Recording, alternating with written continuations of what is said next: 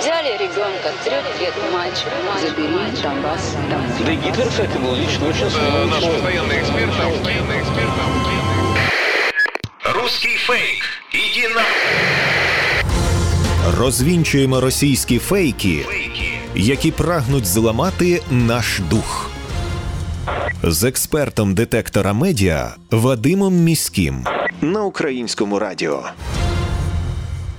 Вітаю! З вами Вадим Міський, і ми знову починаємо розбиратися у ворожій брехні, розбирати на атоми різноманітні фейки та вкиди і відправляти їх у слід за російським кораблем. Для чого ми це робимо? Щоб якомога менше українців потрапляли на вудочку пропагандистів, тому що очевидно війна відбувається не лише за території, а й за наші з вами уми.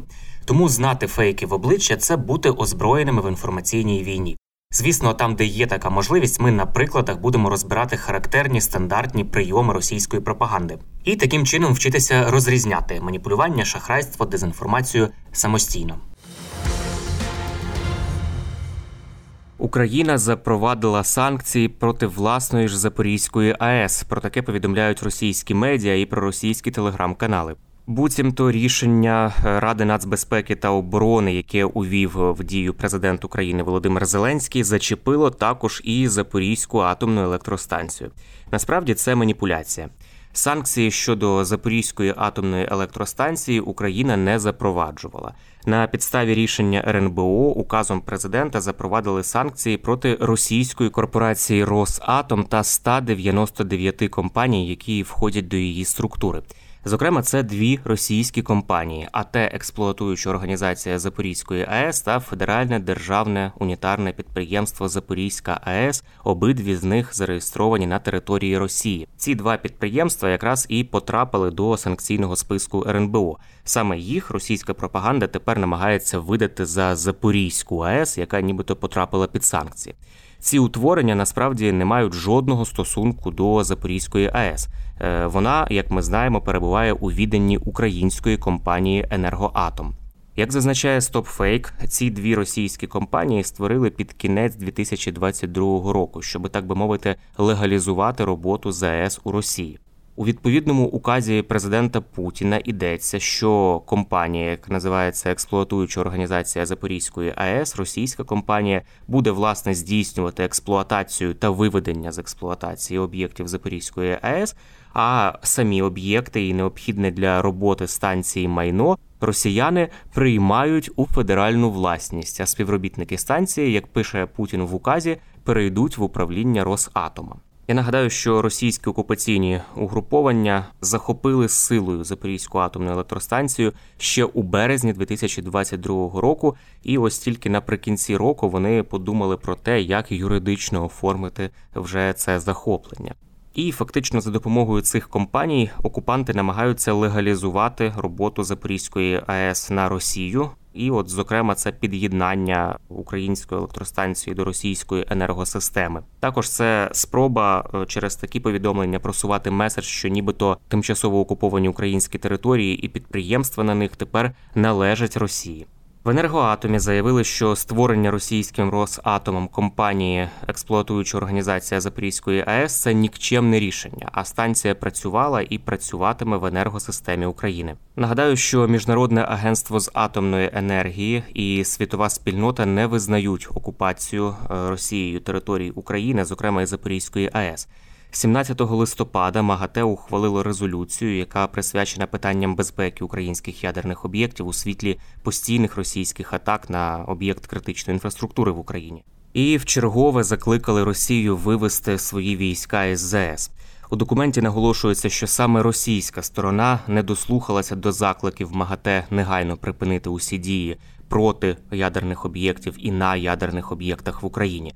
Також МАГАТЕ закликало Росію відмовитись від необґрунтованих претензій на володіння станцією, припинити будь-які дії на українських ядерних об'єктах і повернути доступ до ЗАЕС українським компетентним операторам. З якою метою Україна внесла об'єкти Росатома, зокрема і ці два новоутворення навколо Запорізької АЕС, пояснив президент України Володимир Зеленський. Ще один санкційний крок нашої держави проти держави терориста.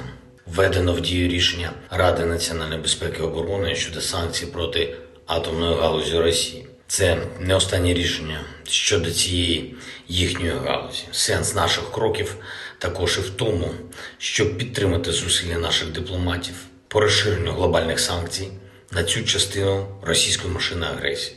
Росія це єдина держава у світі, яка дозволяє своїм військовим обстрілювати атомні станції та використовувати АЕС як прикриття для обстрілів.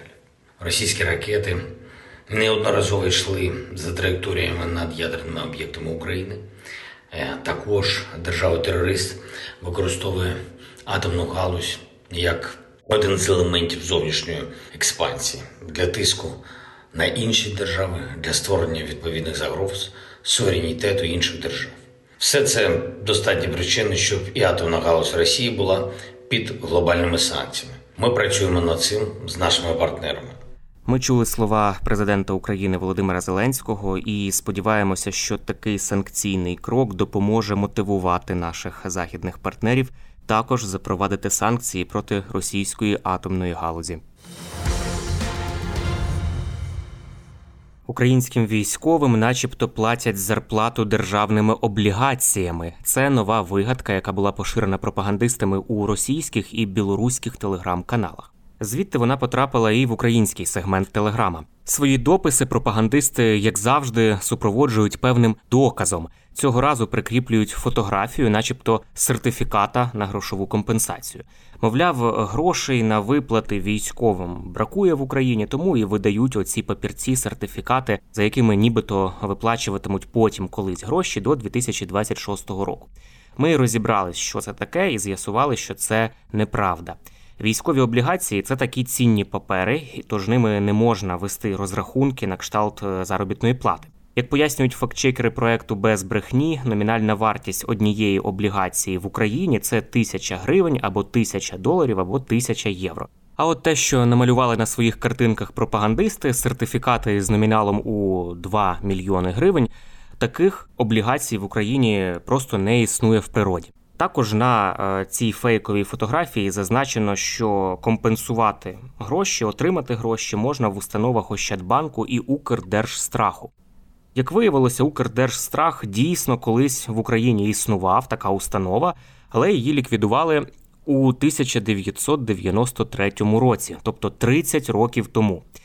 Також е, фотографія, яку поширюють пропагандисти, має підпис міністра фінансів Сергія Марченко. Принаймні е, його ім'я написано. Але от якщо подивитися і порівняти із підписом Марченка на інших документах, то е, зразу видно, що це не його підпис, а підпис одного з його попередників Олександра Шлапака.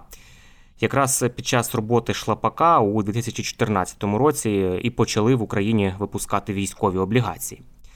От в такий спосіб пропагандисти намагаються дискредитувати українську армію, дискредитувати керівництво держави, і показати, що про наших військових ніхто не піклується, і ніхто їм навіть кошти не платить за їхню службу, лише годують якимись обіцянками е, примарними. Але у черговий раз помилки пропагандистів і їхнє ну дуже погане знання українських реалій, воно допомогло нам викрити їх, зловити їх на цій брехні. Це були головні фейки на сьогодні. Насамкінець нагадую, що не варто довіряти різного роду чуткам і пліткам. Усі напівсекретні панічні повідомлення, джерело яких неможливо точно встановити, мають у нас одразу вмикати червоне світло в голові, що таку інформацію потрібно перевірити. Як правило, за такими неконкретними джерелами та емоційним панічним викладом ховаються інформаційно-психологічні операції ворога, який прагне нас деморалізувати. Довіряти ми можемо офіційним повідомленням української влади та новинам авторитетних медіа, наприклад, суспільному мовленню. Ну і не забуваємо, що від нашої з вами поміркованості і зваженості при поширенні різного роду інформації, а ми це робимо щодня у розмовах із друзями чи в соцмережах. Зрештою залежить успіх всієї країни в інформаційній війні. З вами був Вадим Міський. До зустрічі. Русский фейк. Иди на... Розвінчуємо російські фейки, які прагнуть зламати наш дух. З експертом детектора медіа Вадимом Міським на українському радіо.